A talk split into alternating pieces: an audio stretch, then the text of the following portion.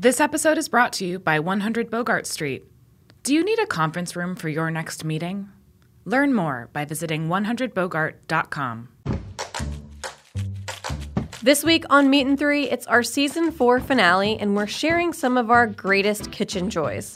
Maybe most people consider making it too much work or too messy, but this is the food that's worth the work and worth the wait. You always know where the thing is because you put it away the right way the first time. You just sort of stand there and, you know, with your hand on your hip and one leg outstretched, glass of wine in your hand, staring into the refrigerator, going, "Okay, speak to me." Oh yeah, what are you doing with the celery tonight? I'm making a simple syrup for a gin cocktail with the celery, and I also found a recipe for a celery soup that's going to use up the celery and the potatoes and some of that dill that we still have hanging out in there. Tune in and be inspired to find the joy in your kitchen. And don't forget to subscribe to Meat and Three wherever you listen to podcasts.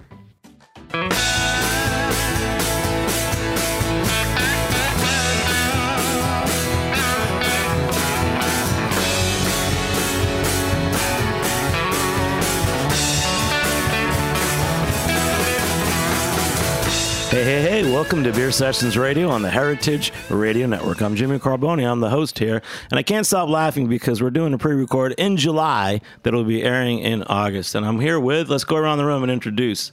Evan Watson from Plan B Farm Brewery. I'm June Russell from Grow NYC. Andrea Stanley from Valley Malt. Barry Labendz from Kent Falls Brewing. All right, man. You guys are so great to be here. It's heritageradionetwork.org. When you listen to this show in August of 2019, there's still always a membership drive going on. So check us out, heritageradionetwork.org. Um, you know, last night uh, in New York, we had an event called New York City Brewers Choice, which has been going on for quite a few years. Um, the most interesting part of it goes back to 2014 when uh, we first started focusing on getting brewers to brew with local malt. And last night uh, we did kind of a reversion of it. And a lot of the key players in that are here today, in particular Andrea from Valley Malt and June Russell. Andrea, you can scoot over to the mic if you don't mind. Andrea and June. So why don't you guys just give us a little backstory on your involvements? First, June, like the importance of grain and the food movement. um, and how you ended up going from trying to get farmers to grow more grains locally to thinking about malt and beer um, for New York City brewers. Sure. Yeah, we sort of got into this equation with our bakers at Green Market. We have 32 bakers that are in the program, and this goes back 15 years ago at this point. Um, a discussion on how to make them more mission supportive. Our the mission of our organization is uh, to support regional agriculture and bring fresh food to New Yorkers. Uh, so the obvious thing there was flour, uh, the biggest component in baked goods. So I started uh, looking to see what was feasible. If is this something that we could expect of our of our bakers, and if so, like to what capacity, what sort of volume could there be? So uh, connecting with some folks who are doing some research on wheat varieties, uh, which goes back about ten years at this point. Um, there was kind of a perfect combination of collaborators that came together, and certainly the power of like the local foods movement gave it a lot of liftoff. So um, at Green Market, you know, our wheelhouse is really the markets and our relationships with um, shoppers and restaurants and food professionals that come through the marketplace. Um, we've had several convenings over the years and wanted to engage all stakeholders, like realizing that grains is like a big volume game and it was going to take more than just our green market bakers to do that kind of a heavy lift. Um, so we reached out to brewers, um, but in those early days, I joke it's like nobody really knew uh, that they were brewing with grains or what malt was even. We went to some brewers and said, "What do you need?" You know, we're we're trying to delve into this grains issue and equation and see what we can do. And they're like, "Yeah, we don't we don't brew with grain."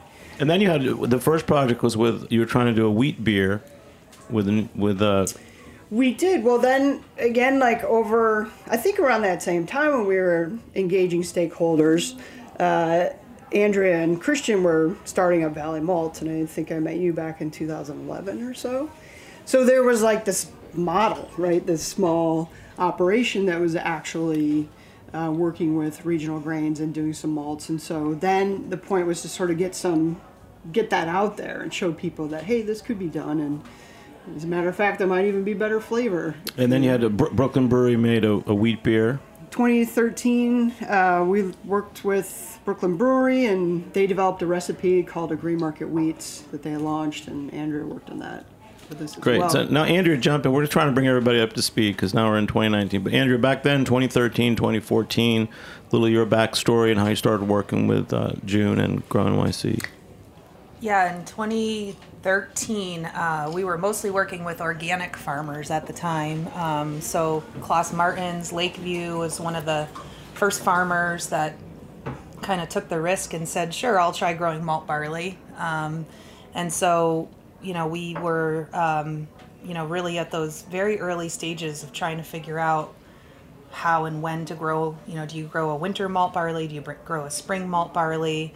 Um, you know, really leaning on the farmers to say whether or not something was a successful crop for them or not, and um, and then working on the quality side. So not only learning how to malt without a lot of information out there, but also learning how to malt with grains that were, um, you know, grown locally and you know maybe had pre-sprout damage and you know things like that some quality issues early on that we've come a long way to the point where you know the barley that we're working with in the last several years has just been you know world class beautiful beautiful barley So just in 2014, you guys came together and we said, let's put on an event for New York City Beer Week. And we got about 20 brewers. And, and there were some pretty big craft brewers then. Ommegang was involved, Brooklyn Brewery, Jeff O'Neill at Peekskill. And everybody was making a batch of beer for the event. Uh, with the local malt for the first time, and, and it was this crazy thing. But how, just tell us about that. How many pounds of malt did you did you provide, and what were some of the the things that happened then? Because now we're going to go fast forward to where we are now, and it seems so so much more normal just five years later. yeah it feels a lot more normal back then it felt it was like very anxiety provoking to think that we had to you know make some malt for some of these breweries like Ommegang that you know really they're you know the quality standards for you know somebody like Phil is like up there you know?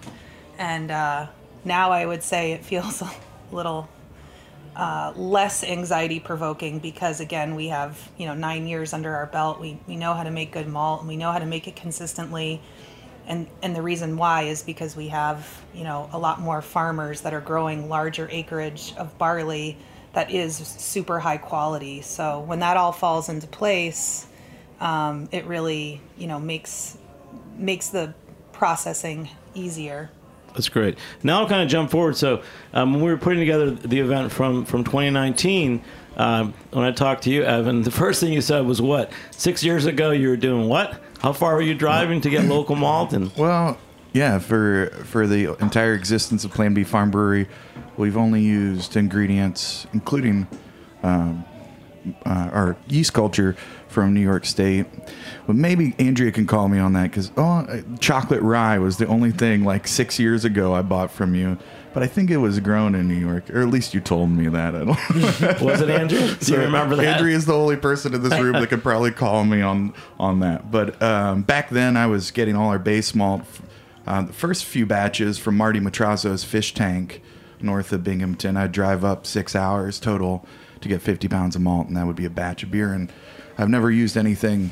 You know, now I'm at, at a place where I have Ben Dobson growing six row barley for me, and every every every beer we make now is not only uh, you know floor malted and um, organic barley, but it's it's also no till. It's entire carbon sequestering barley, which I think might be the only place in the country that's doing that. Stonehouse Farms, the rolling and crimping, and I mean it's a Rockefeller estate. No, that's not true. No, no, no. There, there's That yeah, go ahead, jump in. Yeah, jump in.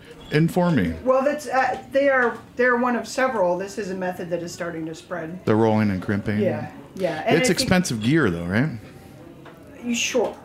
Right. Depends on on. If you're Amy Rockefeller, you can afford it.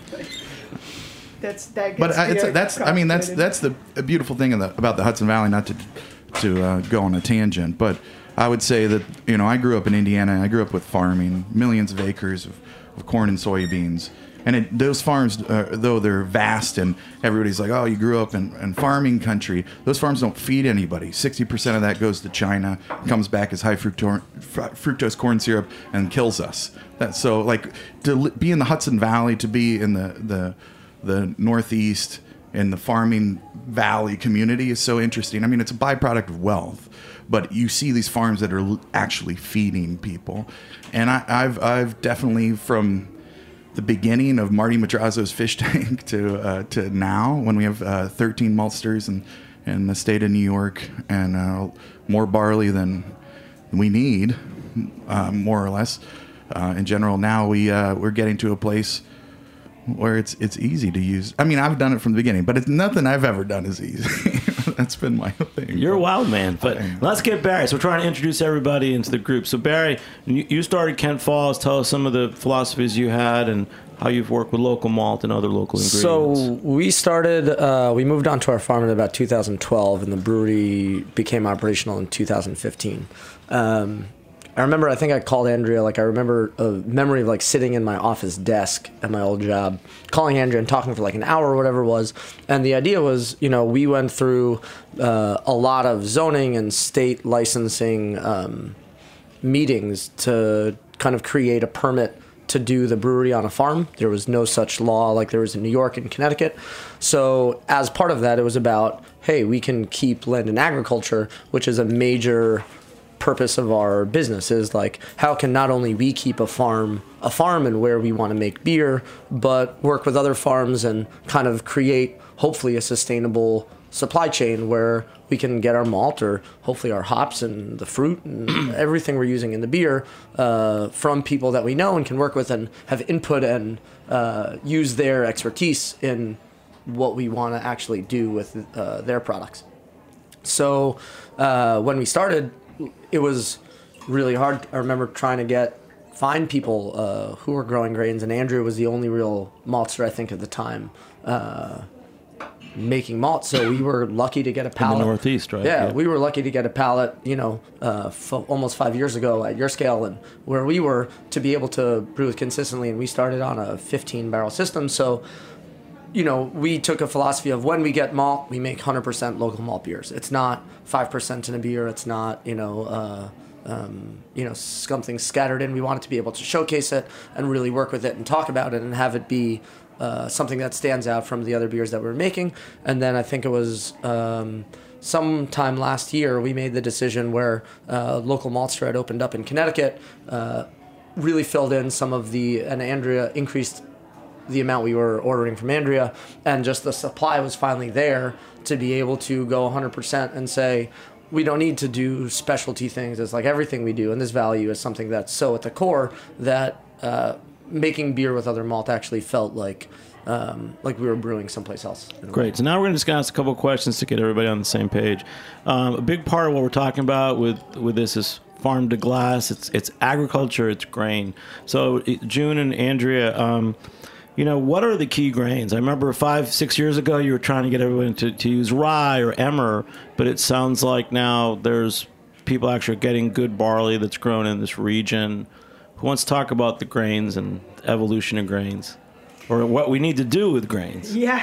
for beer? Well, it's I it's been fascinating to work on this. Oh my God, you know, this is I would say this is the big one in the food system, right? Where grains are commodities, and we had, especially in the Northeast, had lost any kind of like legacy experience of working with grains or having the infrastructure, the handling capacity, or even adapted varieties. So, what's happened in the last 10 years has really been phenomenal.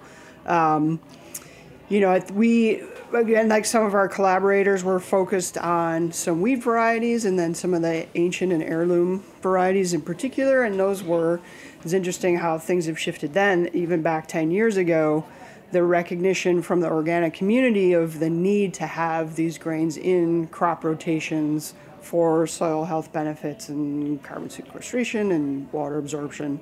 Um, that's something that they knew. It's something I learned from them, but also realized like, okay, if we're going to have um, a functioning system, this needs to be part of it. And so our role has been to try to add value to those grains as an incentive for farmers to grow them, and that's what's been happening um, with the initiative at Green Market, and then also the state uh, farm and distillery uh, beverage legislation that really pushed things along. So, you know, we've seen certain things like we've like Emmer was literally part of a, a grant project that we were on to work on some of those ancient and heritage varieties because of their resilience. They're um, plants that have not been hybridized for strictly yield performance, and they have broader, stronger root systems. Um, there's real agronomic benefits to those. That is really the bigger thing that we've been after is is some of that. But then also introducing it into the food system. You know, the great discovery is that there is flavor.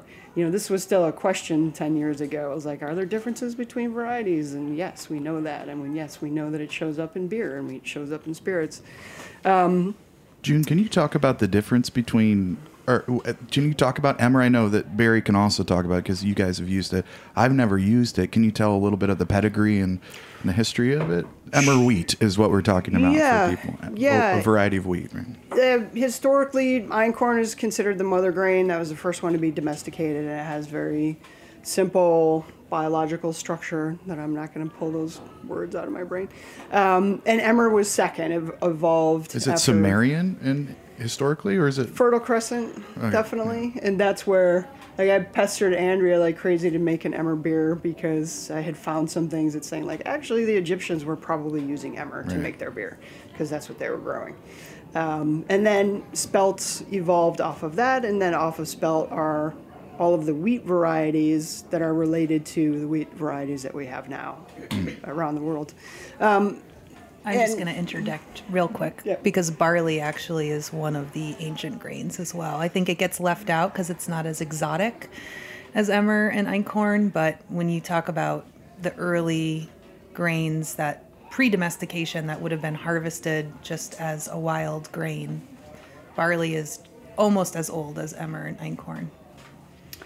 Great. And I want to, Andrew, oh, you want to say something about Emmer, uh, Barry? Yeah, I mean, we, we love it. We've brewed uh, uh, Emmer wines where it's just like, you know, that big, sweet, rich body. Um, and use a high percentage of flaked and raw emmer. We've never actually brewed with malted emmer. It's always been raw or flaked. Um, I think just uh, Spencer hasn't had the success malting it uh, due to the husk, I believe. I think the next time he said he was going to try it, he was going to dehull it and then try and malt it. Barry, do Um, you think all this talk of Emmer is gonna that's gonna be the most popular name uh, for a child in Williamsburg? now we're in Williamsburg. Seems like a good Maybe in Poughkeepsie when you keep having Emmer. babies up there. Oh, Maybe I Jeff. O'Neill will have a couple more babies. Oh, no, at I think that's Industrial Arts, biologically but- impossible. You know, Oh, it, at the end of the day, it's probably So wait, not Jeff the- can have babies? Maybe, but How let's, does he do that? If he eats the Emmer, uh, the Emmer uh, shortbread that June Emmer, made, let's pay, pass the Emmer shortbread don't around. They let's say, eat that. Isn't it Emmer makes like makes you strong? One of those ancient. Oh yeah. Can uh, oh, can I? There's can ancient I, myths. Can I uh, kind of take spinach. take a, a bit of a road trip here? Just conceptually, is that all right? Can I, I'm interested in this. Is that all right, Jimmy? I know Sure, it's, man. I'm, I don't mean to to No, cuckold your show, but uh, I like I've been really fascinated because I use six row barley and I grow these heirloom corn varieties that I've I've cross pollinated. I planted four acres this year um, as an adjunct, and I'm I am obsessed with the the moment Barry and I talked about this yesterday quite a bit, but the moment in craft beer that created craft beer that was so predicated on oh I don't like these adjunct lagers, these watered down American beers. What and and but I did have a Sam Smith's oatmeal stout or a Trappist beer, and then all of craft beer, the entire premise of craft beer became importing things, right? Importing grains, the yeast from Belgium, from the abbeys cultivated for thousands of years by the monks, or the noble hops of Bavaria, or the um, you know the um, what the floor malted barley, the Maris Otter or whatever, right? That became the gold standard of craft beer. It's what created craft beer. It's what got us to milkshake IPAs and all these things. It's the history of that. And I've been saying, what if we took? What if that that there were two roads? Why didn't we make? This sounds terrible, like a Trump endorsement or something, but why didn't we make American beer better, right? Like, why did we decide to import and it created this entire industry as opposed to like Miller Coors and Budweiser who were using six row barley and corn and the and the Brewers Association wrongfully, in my opinion, said this is bad. In, these are bad ingredients because they grow here, and corn being the oldest thing we use in beer that is, is that- native Well, to let here. Andrea go next. Andrea. I was just going to say part of it is probably people's palates wanting something different, but part of it is the supply chain. So there would not have been a way for a craft brewer necessarily to access some of the ingredients. because they, the farms were proprietary. I mean, they were American ingredients, right? Like Budweiser and Miller Coors own the most amount of barley and malt the most amount of American barley. I mean, they're the largest farm breweries. But if they're if they're country. producing if they're producing the malt for Miller Coors, you're not going to be able to say, "Hey, could I get this custom malt?" Because this is sure order a million pounds. Yeah, and right. then they're like, "Oh, okay, I'm going to go order a, from a supplier something from a German Yeah. monster." Scale is important. Let, let's let's go back a little bit. I want to get. We got Andrew here to so. No, no, this is good. You guys keep thinking. interesting. Um, it's your show. You can talk about whatever Yeah, you want. But you. I'd like to talk more about this ev- evolution. So, as a maltster, you're kind of the the point person between the farmer and and the brewer. And um, so, what are some of the struggles that you face? And and again, how how has the the local and regional grain you know growing changed for you? I want you to get a little dive into it more. Yeah, I mean, I think part of it is allowing stepping back and trying to bring the farmer and the brewer together, which we try to do more and more. So, you know, trying to get Barry to come to Corey and Terry Mosier's farm in New York to see the barley right before it gets harvested, to see what it looks like and see, you know, talk to the farmer and, and see some of the, you know, listen to some of the challenges or some of the opportunities. Um, I think that I've learned over time that yeah, I don't want to be the gatekeeper between the brewer and the farmer. I want to be the, you know, the person that kind of brings them together. So um, and and beyond that, I think even the breeder, right? So we're in a you know our agriculture is starts with seed, right? And so the people that are developing the varieties want to know what the brewer wants. They know that they need to develop seed and varieties that are going to be successful for farmers. But we're all starting to think about now, because June mentioned flavor is. Uh, we've we've now realized that you know flavored varieties do carry their own different flavors, and so I think you know having even the brewers and the breeders talking to each other. Barry? That's- the there was a moment that like I would say um, I can point to as a shift from an ideological like hey this is right this is the world I want to live in and this is the way we should do it to a practical like this is going to make better beer. And I brought up I think three batches of beer and I called you like hey we're getting this flavor in a beer and we're getting this flavor in another batch brewed with other another batch we got from you and I brought up three growlers and a bo- two growlers in a bottle and we traced back where each batch came from, what farm, what was the malting temperature, what batch of malt was it, and identified certain uh, flavor characteristics, um, some ideal, some not ideal. That uh, we said, I said, well, can we not get that anymore? And you said, yeah. And then it was shortly thereafter you came down and we did a pilsner and pale malt varietal um, taste test between commercially vi- available malt and some of your malt, uh, your barley that you get from different farms. And it was blind, and the whole brewery staff did it, and everybody wrote down their notes. And I think it was unanimous. We all said, hey, this one variety is incredible, and we want to brew with this. And I started saying to Andrea, like, that's all I want. And it's complicated to to you know say hey I, you know you're you're the customer who's only ordering the most popular beer. It's the same kind of thing, but at the same time, the flavor was uh, it was such a standout that okay, well, to do this, maybe, and we've talked about this, we need to get that seed grown in more places. And how do I get more of that? And two something years later, I signed a malt contract with Andrea for that specific variety. Was it Diet Pepsi? no, what what was that? What was the name? Endeavor. It's Endeavor, Oh, yeah. yeah. And the interesting thing is, we did that hot. So that was after the hot steep method had de- Yep. been developed, because up until craft malt became a thing, there really wasn't a method to evaluate malt flavor. People would chew malt, but that wasn't a really good way to really see the nuance or taste the nuance. And so we the hot steep got developed in like June of 2016. We did that te- taste test um, in August. We all and you weren't the only brewery we did it with other breweries and everybody was like endeavor tastes the best It's called Endeavor. And so the interesting thing was it was August, and you plant winter win, Endeavor's a winter barley. You plant it in early September. We could not find seed for Endeavor anywhere um, because the year before had been a bad winter, and the Endeavor didn't survive, and so there was no seed for that year. So we had to. That was August 2016. We had to put in an order then for August of 2017 to get the seed to then have farmers plant it in 2017 to then harvest in 2018 and not start malting until 2019 which was when we so i mean to think about what it takes to it's you're not taking a catalog and pointing to endeavor and saying i want this you know it take it took us 2 years to get barry what his And palate while told he him pours that beer, which are some of the farmers that worked with you on growing Endeavor? Like, tell us that process. So you the- got him the seed. Yeah. Who are these farmers? So Terry and Corey Mosier, Mosier Farm, they're a diversified fruit and vegetable farm in the Hudson region, and um, New York, in New York. Yep, and um, they also grow some other commodity crops like corn and wheat, maybe some soy, but I'm not sure.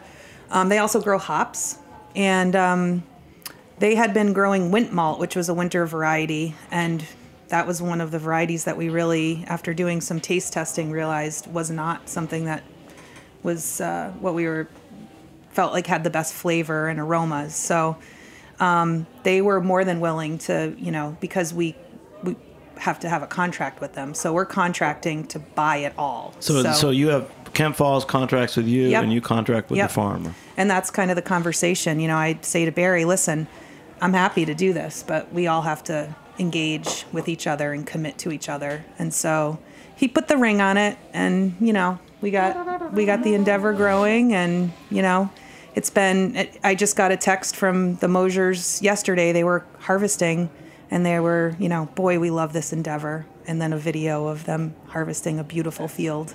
So Barry, what's this? You got so excited you just opened a can of beer. So uh, this is the Hollow. It's kind of our house pilsner. Um, we brew all our lagers with the Endeavor.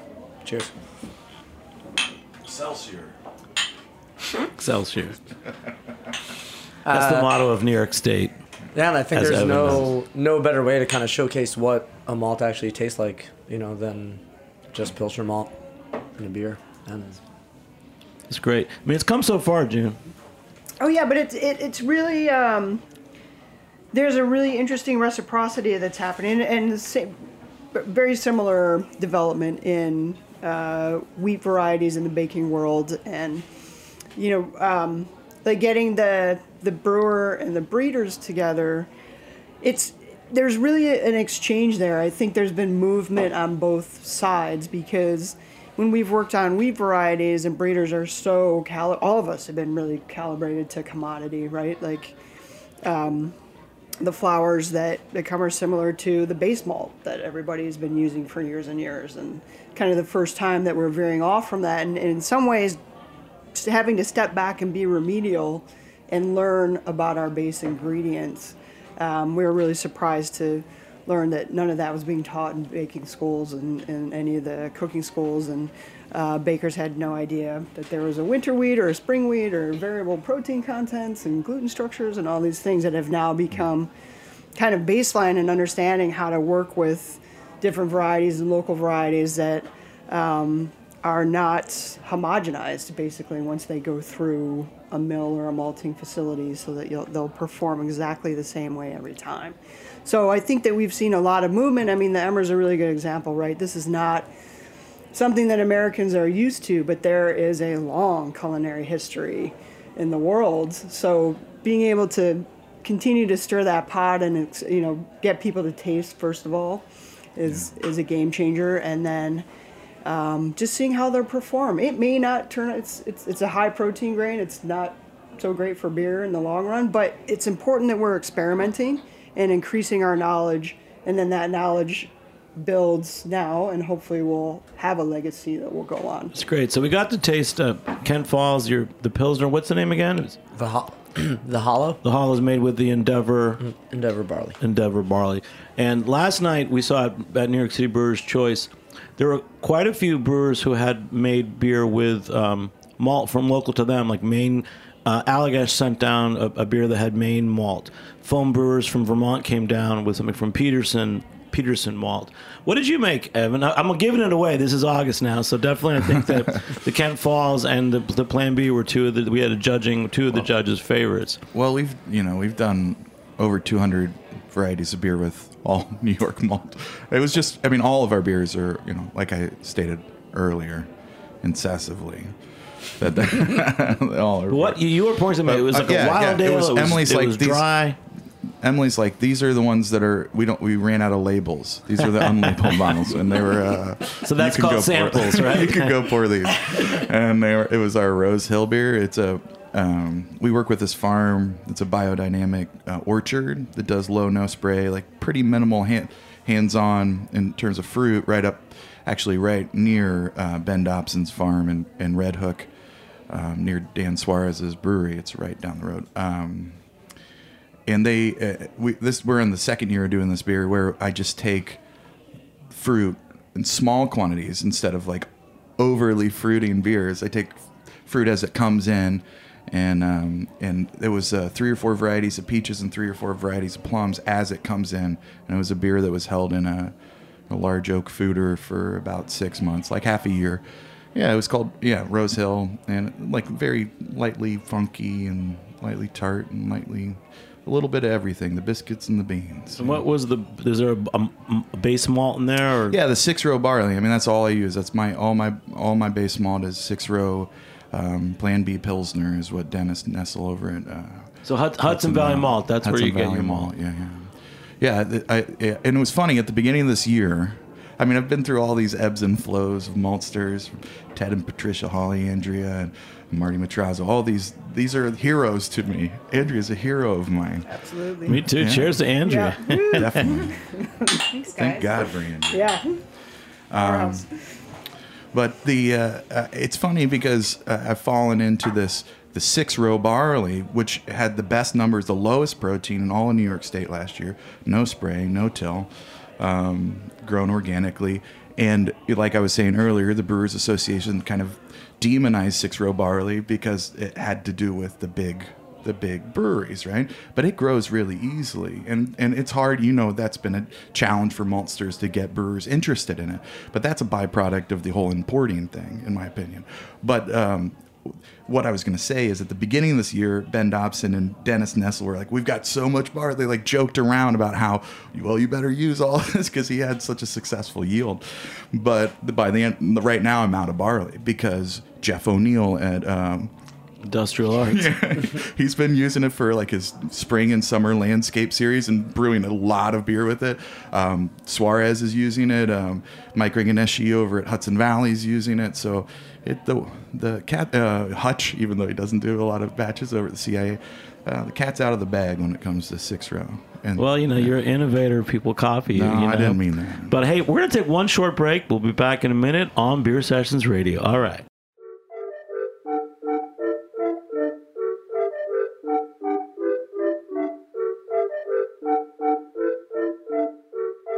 This episode is brought to you by 100 Bogart, a new building in Bushwick, Brooklyn that provides offices, co working, event spaces, and a brand new podcast recording room. Have you been dreaming of starting your very own podcast in Brooklyn? You can now rent space in 100 Bogart's custom built podcast room to record interviews, voiceover, and commentary. The room is fitted out with two microphones, mixing board, and a MacBook Pro running Pro Tools. You can rent the space by the hour, and a rental of an hour or more includes a 100 Bogart co working pass. That means complimentary coffee, tea, and access to your own desk for the rest of the day. So, what are you waiting for? Get started on your next audio project. 100 Bogart has the space and amenities you need to kickstart your podcast. Learn more at 100bogart.com or call their team at 718 362 3539. Hey, hey, hey, welcome back to Beer Sessions Radio on the Heritage Radio Network. Hey, guys, this is a special show we recorded in July uh, after New York City Brewers Choice with uh, grains expert, maltster, and two brewers. And, and we're talking. Andrea, go. You got a crazy question here. Six row barley. What? No, I mean we've malted awesome. We you know six row barley. It really quality is a moving target, right? So six row, two row. It really depends on the protein content and a lot of other factors. But just the comment about the Brewers Association demonizing six row, I didn't. Yeah, that- I've never really. Yeah, in the 90s, they kind that of that was a thing. differentiated. They said that corn and six row barley because they it was in their interest to differentiate from Mm. macro beer, Mhm. The micro beer. Mhm. Am I not supposed to talk at- about this, but look- no, no, no. Look at the look at the the differentiation or moving targets, right? So points of differentiation. They're doing this, we have to do something else. Right. Right? So but as they're growing, they're having to be more inclusive of the people who help build them But still, that's doing that's other things. the taste in the mouth of the brewer is that of um, no six row barley, no. I don't know if it's a taste thing. I think it's a business decision. I, it is a business decision, Yeah. but it affects affects all of us deeply. I think. I, I I agree with you, but I don't like- think I don't think the decision was I made want to use by high fructose corn syrup. The decision. I'm wa- just I don't think the decision was made for for flavor. I think the decision was made for uh, marketing and differenti- differentiation purposes. I think one thing, Evan, just um, I think you're jump you're way ahead of us in terms of where your thoughts are. So maybe you just take one step back. No, because I mean, there's two row and six row barley. Let's let's go back to the basic grains. You know, So, how do we get to something- six row barley or Yeah, something that really History. blew my mind in doing a little research on grain history is two row is actually an older, mm-hmm. ge- genetically older than six row. Six row was a mutant that came out of two row. So, like most wild barley, all wild barley is Sure. two row. It's like grass. And um, Two so six row is kind of a younger version of barley. And it was designed out of enzymatic power, I assume, for trying just like Correct. a distiller would use it to get the most out of these big uh, macro lager houses to get the most enzymatic power out of the least However, amount of. breeding technology has basically brought two row like Metcalfe, because I think Dennis is, um, or you know, uh, your your source of Yeah. barley is Quest. Is that right? Yes. So, if you compare Quest to Endeavor enzymatically, Endeavor Yeah. might even have more enzymes at this point than. So it used to be that six row it was the enzymes, but over time breeders have listened to their market, which is both craft brewers and Distillers. larger And larger, adjunct brewers, and they've been able to develop two row varieties now that are just as enzymatically, you know, they perform very similarly. And so now six row b- variety development is there's like no funding for six row diver- variety development. So that's why it's interesting. We're left with robust, quest, and tradition as the six row varieties that are still out there, but those mm. varieties are like 30 years old, 20, 30 years Andrew, old. let, let's go back thousands of Sumerian times, thousands of years ago. So you said that barley is also an ancient grain. Mhm. Tell us a little more. You're, you're an ancient grain person. We've, we've talked about this. Tell us yours. What are the ancient grains that are used for beer? Well, I don't- What I- do you guys? yeah, I what's mean- being grown now that that you guys get? Well, I guess I, I will go back to just, you know, when I envision those early times, you had the like Caucasus region, and you sort of have, um, if you look at where a lot of um, domesticated crops were domesticated, it was in the margins of mount, mountains and valleys. And um, that sort of Fertile Crescent Caucasus region is where wild barley grew and there was a mutation. So it used to be that in order for wild barley to perpetuate itself, it would the the seed would shatter from the head every time it ripened, and it would fall to the soil, and it would get replanted and reseeded. And there was a mutation that happened thousands and thousands of years ago where it didn't shatter, and so then people were able to gather that, and then over time, agriculture sort of happened. And so then people started to domesticate that wild barley where they started planting it. And then there were certain regions kind of spreading out from the Fertile Crescent where groups of people had landrace varieties of barley and ancient grains that they would tend to. And we're, and we're talking women that would do this work. And so then you have all different regions sort of spreading out from the Fertile Crescent where you had growing areas and growing regions where people, mostly again women, would be stewarding the development of these land races that came from certain regions. But so the the grain we're talking about, barley, that's and others that are used for beer. So it really started out as grass. So grain is grass. Yeah, it's a wild grass. Who, who wants to? I want to just s- s- jump to that side because everyone talks about grain, carbs as being not good for you, and I really feel like that. One thing we learned this week is that grains, whole grains, are an important part of a good, good food movement. So, if, learned- if it's learned grass, it's a vegetable. Yeah, not exactly. I mean, it is. It's, it's a, they're cereal grains, and that's like a specific food category, and that is what enabled civilization to be established: is the ability to harvest and store foods. Um, but yeah, the whole the whole um, issue around carbs and gluten in particular. Um, there are so many factors at this time uh, impacting us, impacting our immune systems. If you want to look at like um, our standard American diet is, is pretty terrible. Um, you add on to that, you know, all the uh, EMFs that we're getting from a computerized world and cell phones and cell towers and there are so many things that literally are assaulting our systems uh, you know throw in there the herbicides that are now really predominant in order to produce a lot of the commodity crops and we just don't know how those are affecting us we do know that there is an epidemic of chronic illness in this country um, that is not happening elsewhere people are not having these problems in europe and they have uh, different regulations around agriculture that are not applied here. So I, I, I wouldn't, you know, it's I wouldn't simplify that. My opinion is, is is it's much more complicated and it's a generalized assault based on the environment that we've created and the food system that we've created. Evan, I know you've been thinking a lot about the, the ancient times with grains. What do you think came first? And Jeff Jeff Alworth wrote a pretty great article about it that I like. What came first, beer or bread? You're throwing me this question. Yeah, man. Ju- June's the genius over here. I'm just, You're the Sumerian expert. I'm not. I'm, I'm far from it. I'm just a Viking. Um, I which came first? But were you drinking Beer or bread? Well, or I'll. I'll, I'll tell you. Well, I mean, things things uh, they uh, stay liquid. I mean, fermentation uh, of of alcohol content seems like a pretty good motivational factor of consuming something, right?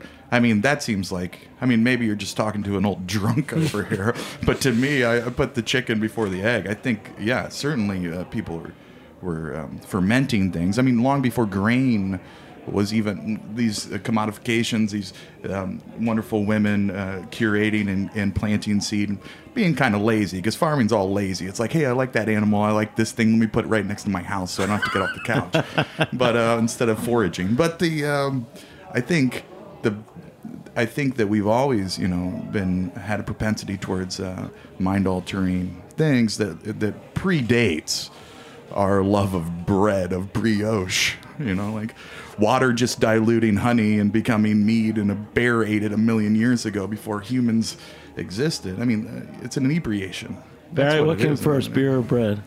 I mean, I think it, I, I, I would assume beer because bread would take beer can happen or fermentation and alcohol production can happen somewhat accidentally, water and honey mixing and fermenting, and then hey, look at this.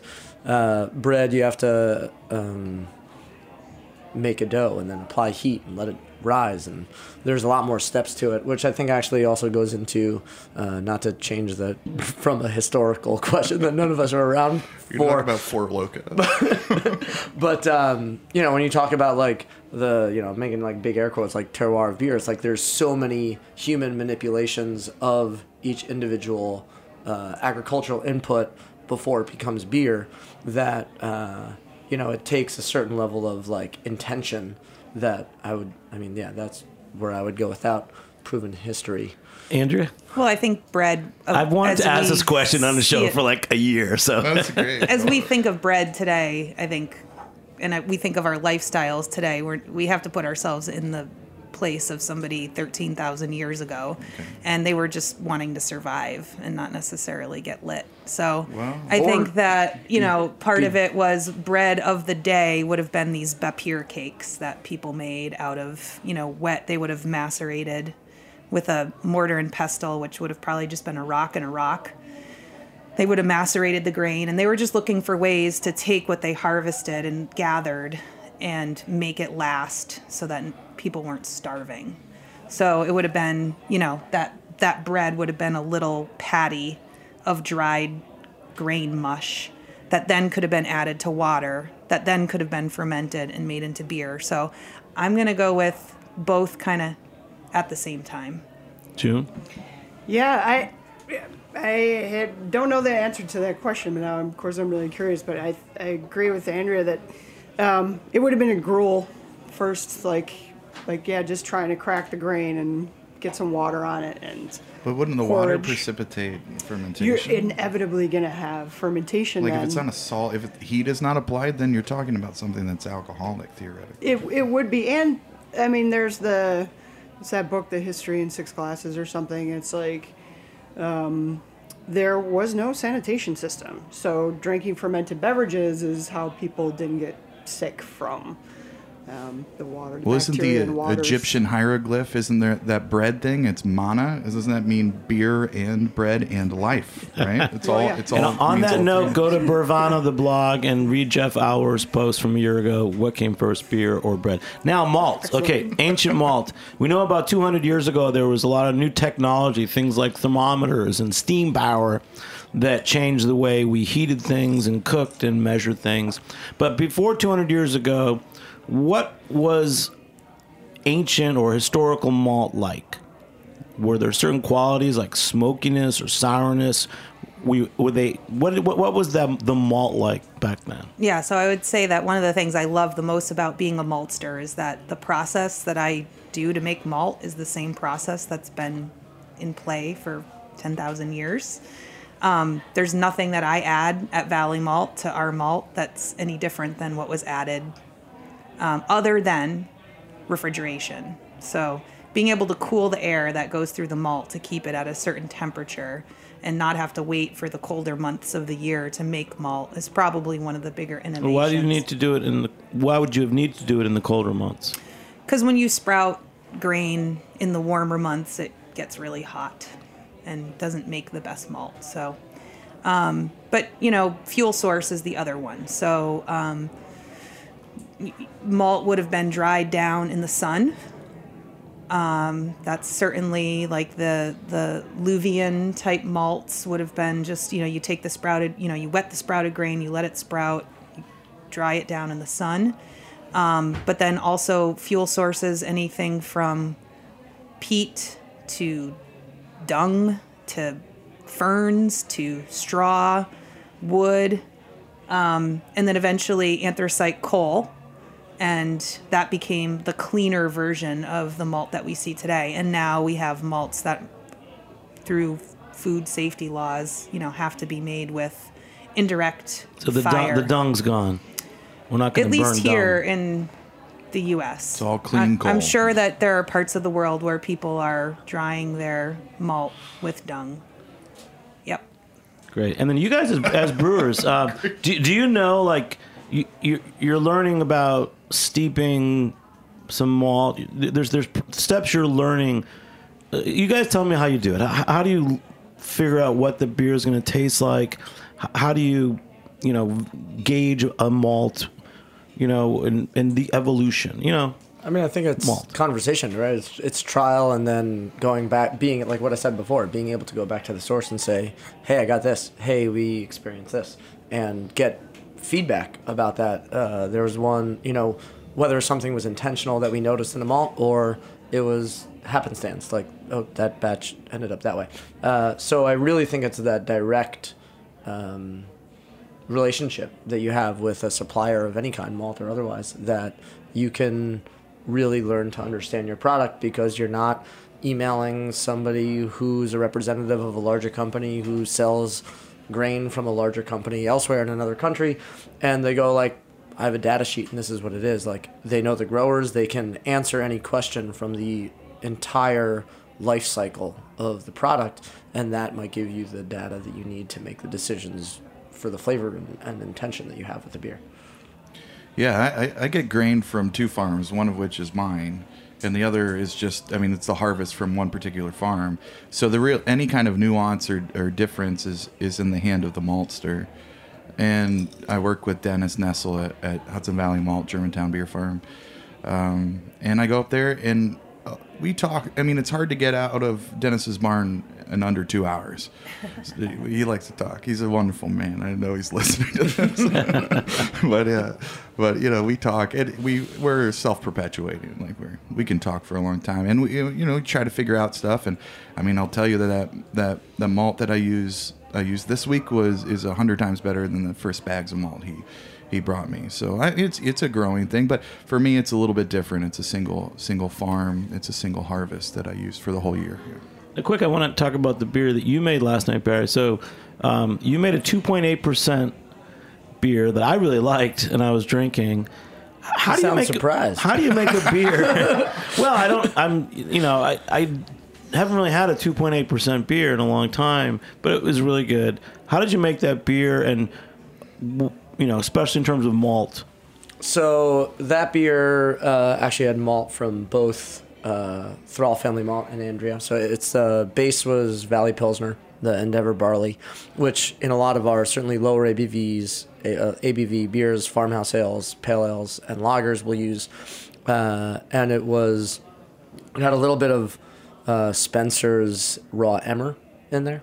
Uh, for body because it's such a small Who- who's beer. Spencer? Spencer Thrall from Thrall Family Malt in Connecticut. Uh, so we wanted something to kind of make it act a little bit bigger than it actually is, and uh, we just brewed a really light saison uh, wort and put it on top of hops that we had made with a pale ale. So Nelson Sauvin, really powerful, kind of uh, intense flavor. Um, That's left a, the lo- hop. that's a local hop, right? Yeah, it's uh, grown locally in New Zealand. but how, how do you get 2.8%? That's what I'm trying to say. I've Oh, I mean, I brew just low gravity wort, like just don't use as much grain. Uh, so we yeah, so we left the hops in there and uh, let it ferment on top of the hops. So it's got uh, you know for a small beer the leftover flavor from uh, pretty impactful hops and um, some malts that give it. excuse me, uh, a little bit more body than what you would think in a 2.8% beer if it was just barley. The reason I asked people talking talking about health or whatever you're drinking, talking about lower alcohol beers, some reason I thought you could only make a certain. So you know, people have used to having 12 percent table wines and you know, six or eight percent stronger beers. I, I haven't had too many 2.8 percent beers. Um, Low ABV beers are great. I mean, you can drink more of them. like the most, public house. Yeah, most simply put, right? Like you can have a conversation. It was- it was over revelation. several And It's not, a whole and not new- lose it. And you It's know, not- I mean, that's what all of, of ale was predicated upon. Public house and real ale is all bitters are three percent alcohol. Yeah, I mean, it- you could sit there all day So from noon to drank mid- all day. Noon to midnight. th- th- Well, I started with a Bloody Mary. I'm in trouble. but I think that goes. June, to, last night I gave you the 2.8 percent Yeah, beer. did. It Yeah, delicious.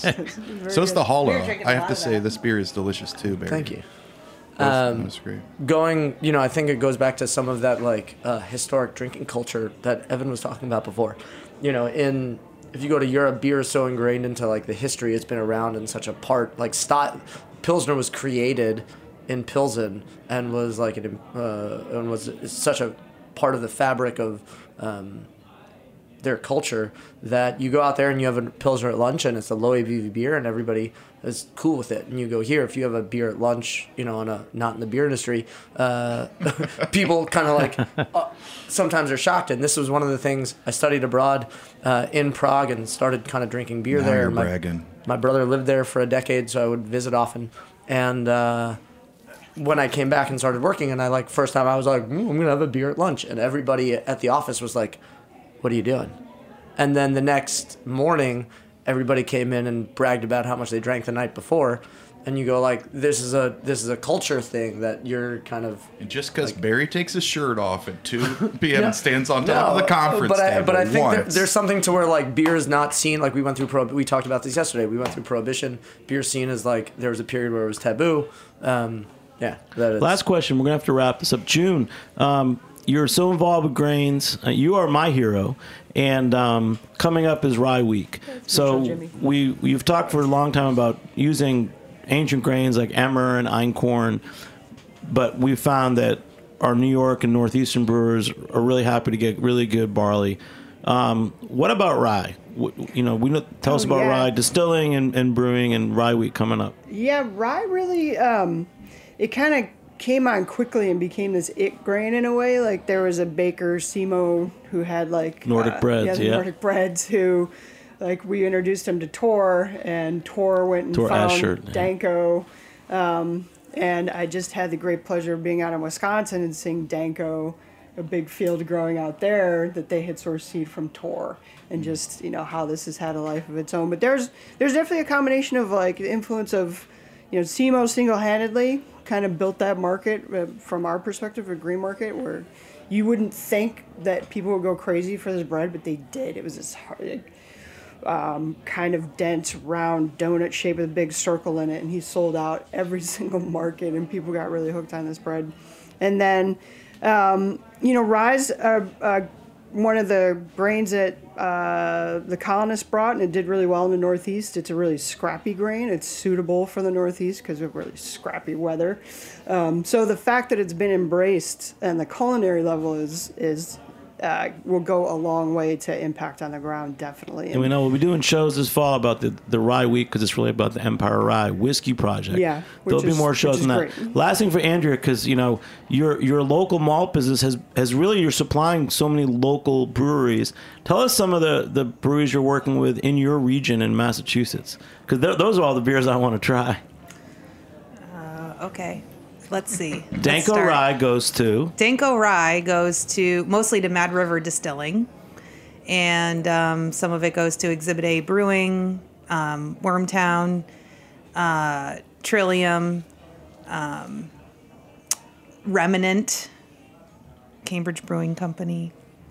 Uh, you know, everybody f- like rye is you know one of those grains that it, it is a specialty, and I think that when brewers think about how to use local malt and maybe thinking about using local malt as more of a specialty grain, the rye, the spelt, the oats, the naked oats, the wheat, those do, you know, we we we we malt quite a bit of those because they're not just base malt where you kind of have to have uh, you know a certain price point. So yeah, so the Danko rye has become, you know, we have brewers that are like, we want the rye with that has flavor, and that is Danko. So wow, this has been an awesome show. Evan, final words. Well, Rick Danko was the most flavorful member of the band. Is that Thank you, and Barry. I, I, You said it all. We we we tasted it, man. Your hollows made with just Just Endeavor. Endeavor barley malt from Andrea Stanley's. Yep. Beer Valley speaks for itself. You guys are great. Everybody, thanks so much for Thanks, joining me here. We got Evan from Plan B. Everyone say their name. Let's go around the room one more time. Evan from Plan B. June from Grow NYC. Andrea Valley Malt. Barry from Kent Falls. I'm Jimmy Carbone. Thanks for joining me here on the Heritage Radio Network. Big shout out to our producer, Justin Kennedy. Engineer today is Jeet. Uh, assistant producer, Leah Papes. And uh, we'll catch you next time on Beer Sessions Radio. All right. Woo!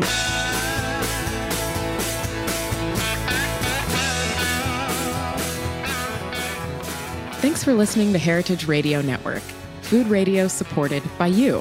For our freshest content and to hear about exclusive events, subscribe to our newsletter.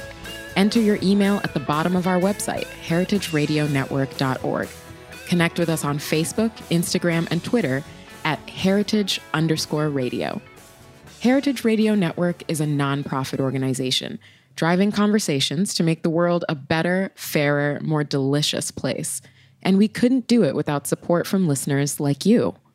Want to be a part of the food world's most innovative community? Rate the shows you like, tell your friends, and please join our community by becoming a member. Just click on the beating heart at the top right of our homepage. Thanks for listening.